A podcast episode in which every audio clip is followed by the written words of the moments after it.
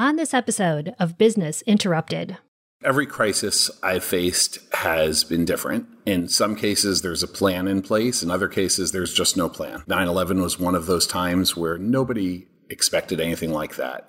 COVID, uh, you know, I, I could argue that we had pandemic plans in place, but I'd also say that the minute COVID started, those plans were kind of pushed to the side or almost needed to be completely reassessed and enhanced to meet the challenges that we were facing. Business as usual is challenged every day. It's not about if disruption occurs, it's when. On this original show from Castellan Solutions, we're learning from the world's best leaders so you can be ready for whatever comes next. I'm your host, Shaya Marling. When we think about the moments that make us, most think of a difficult decision, a leadership challenge, or a big project, or maybe even a disruptive coworker. For our guest, that moment occurred on September 11th, 2001. Larry Knafo was the deputy CIO for the city of New York during 9 11. In the aftermath, he was faced with unbelievable and potentially crippling obstacles. Instead of crumbling under the pressure and stepping down, he stepped up. And the lessons gained from the experience have influenced his career and leadership for the last 20 years. As the conversation unfolds, you'll hear how Larry learned the importance of relationships and why you don't always need to have all the answers. You have pivoted your career in so many different ways, and I can't think of many professionals who have gone from the public sector to the private sector to the public sector to the private sector. Not only that, but you were also there during 9 11. What is one thing that kind of comes to mind during that time that you feel can really help commemorate that day? It's hard to believe it's been 20 years, and that was certainly a pivotal point in my career. It's honestly a bit hard to talk about that as something that's part of your career because there were so many people impacted it by 9 11. I lost friends and colleagues. So I hate to think of that as a career moment, but there were a lot of things that I learned through that experience, and many people that I worked with learned, and, and that we certainly took with us through the rest of our career to to help. You know, I've been managing crises for years since then, and much of what I learned came out of the 9/11 experience. It really was one of those times where there was no plan. You had to use what you knew, use the networks that you have use the people that you know to get things done. We really got some amazing things done in a very difficult time. And much of that came along. And luckily, I've been able to use it for crises in other firms where I've worked, whether it's, you know, Hurricane Sandy or even today managing through COVID. When you look back at all those different events you've been through, what was one of the key things that you have really taken away from all the different events that you've been able to apply? Every crisis I've faced has been different. In some cases, there's a plan in place. In other cases, there's just no plan. 9 11 was one of those times where nobody expected anything like that. COVID, uh, you know, I, I could argue that we had pandemic plans in place, but I'd also say that the minute COVID started, those plans were kind of pushed to the side or almost needed to be completely reassessed and enhanced to meet the challenges that we were facing. So I think just being agile and flexible and able to fully assess what's happening and prioritize on what's critical, what really needs to get dealt with. Because there's a lot of ways to get distracted during a crisis.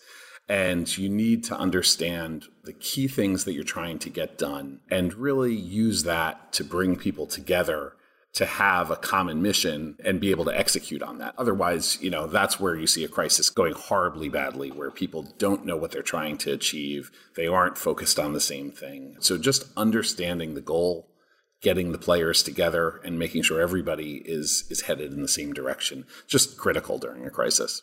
And you mentioned being agile with your plans. I'm thinking about all the different competencies, all the different soft skills that come into play. What would you say is your top competency when you look at your soft skills that you've really been able to grow upon over the years? I would say there's soft skills And there's something, I'm not sure I have the name for it. It's a little different than a soft skill, but it's a way of evolving. And I think that constantly evolving through your career is probably one of the most important things you can do. I've been spending a lot of time over the last 10 years or so with other chief security officers. And in that area, what I tend to see is there's this convergence of physical and information security.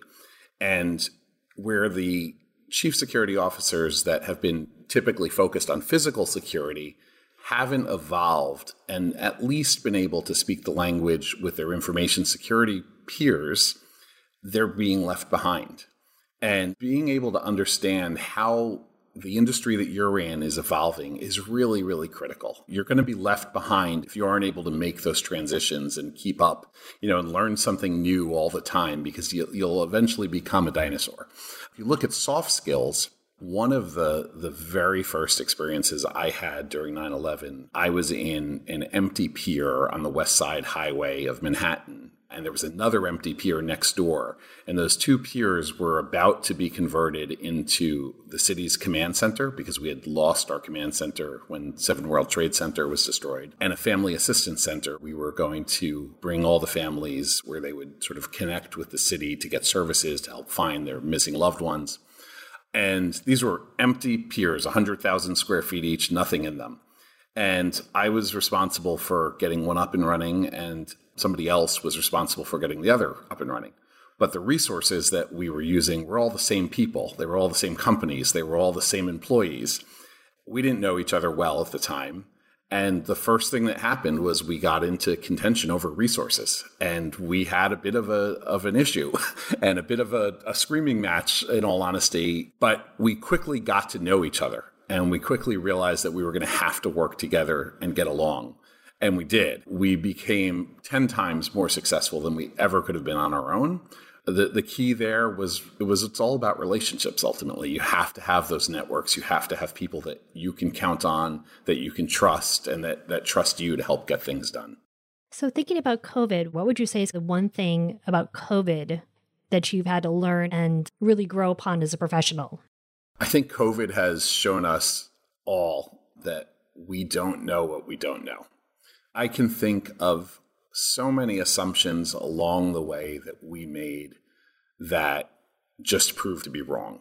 And I think what we really realized was we are sometimes less in control of our destiny than we might like to acknowledge. The fact that we're still in this 18 months later, when originally, when we talked about COVID, if you remember, it was let's just go home and stay home for two weeks and we'll come out of this. And boy, has a lot changed since then. I do think building on what the public sector and the private sector have done since 9 11, really, is created an infrastructure or a baseline that made the transition to the post COVID work environment far easier than anyone would have ever dreamt. Just the, the idea that for my company that we were able to overnight turn the switch and have 16,000 employees working remotely, not missing a beat, managing through record trading volatility, and being able to manage all of that from 16,000 home offices was, you know, nothing short of miraculous. And it, and I think it was largely due to those plans that we had put in place. And, you know, there wasn't a specific plan that said for COVID, go do X, Y, and Z but the infrastructure was there, the the the capabilities, the testing that had been done, all made it possible and enabled us to flip that switch and, and make that transition. Give us one kind of example or illustration of your career when you really had to be challenged and step out of your comfort zone. My wife tends to say that there wasn't a job that I started on day one that I knew anything about. And I think that is a little bit scary in some ways, but also a bit true. And I think something I encourage people to do is like take some chances. If people believe in you, if you're willing to take a little bit of risk, try things that are out of your, your comfort zone. So going back in my career when I was at Comdisco, and I was a new consultant. We were doing business continuity consulting and disaster recovery consulting. And honestly, my background was more business continuity than disaster recovery at the time. and I was with a, a, more senior person that had been with the company for a while. And he was telling me about what we were going to do. And we were going to write a disaster recovery plan for a mid range computer. And I remember turning to him and saying, What's a mid range computer? and he said, Don't worry, follow along. We're going to figure this out together. And we went and we spoke to the client. We asked a thousand questions. And I realized then the beauty of consulting was that you just simply ask the client a lot of probing questions and they know everything that you need to get out of them. And next thing you know, we had a really good plan that they tested and it worked. So I think you know the beauty of that story, as as um, insulting as it may be to consultants everywhere, is that you can go into things where you really don't know the answer, but you have help, you have good questions to ask, and you can come out with a good product in the end. Larry's career has spanned several transitions between the public and private sectors. What rings true for him, no matter the space? Here's his advice to his younger self. I think having a mentor is key. I've had some great mentors in my career, and some of them are good friends to this day. Knowing who those people are and finding them and finding a way to get in front of them and have them accept you and, and help you is something that everybody should be doing. I would say take some risks, right? And look for those opportunities and also constantly learn.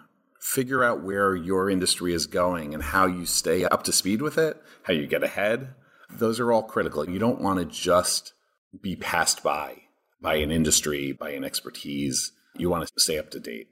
Looking back over your career, is there one point of your career where you feel that was the biggest pivoting moment to get you to where you are today? Obviously, 9 11 was a really big one. And again, at the time, it wasn't about career, it was about a mission, a common purpose that we all had. There was just things that we needed to do. Nobody was sitting and thinking about their career. But I think that's actually really important, right? Because we had purpose. One thing that I walked away from 9 11 and that I've carried with me my whole career is you have to have a career or a job that has purpose. If you don't, you've got a job right? You have purpose in what you do, you have a career. You have something that you love, something that you care about, something that's more than just going and, and clocking in at nine and leaving at 5 p.m. You want that purpose. And what I learned was there are jobs where you're going to have that purpose, there are jobs where you're not. And when you don't, that's when you know you need to leave. So, where I've had a, a short stay at, at a company, it's because I didn't find any real purpose in being there. And places like where I am now, BlackRock, for you know over eight years now, I have really found that purpose, and it just gives more meaning to everything I do, and and better results for the company. Any word of advice you'd like to give our listeners about anything that they can really utilize to pivot their career forward? Take opportunities as you get them. Don't be afraid of a challenge. You only grow when you challenge yourself and you're not going to be successful every time, but that shouldn't let people stop trying, right? You know, even from from failure, you come out with something, learning something, finding a better way to do things. But even with success, you know, you have to be careful that just because you were successful at something one time and you try to do something else the next time, it doesn't mean you're going to be successful. And so you need to give it your all and you need to be really committed and focused and have an understanding of what you're doing, what the people around you are doing, and build networks where you will have people that will support you and help you. I can't think of anything in my career that I've done that was completely on my own that mattered. Everything that I've done of consequence involved lots of other people who were either supporting me, guiding me, alongside with me, and we did things as a team and you know there really is no there's no pure individual contributor anymore. That's just not a thing that is scalable. So you've got to you've got to make sure that those connections and relationships are real and helpful. Thanks for listening to business interrupted. I'm shaya marling for this leaders episode. To get more insights and resources head over to castellanbc.com and follow along wherever you get your audio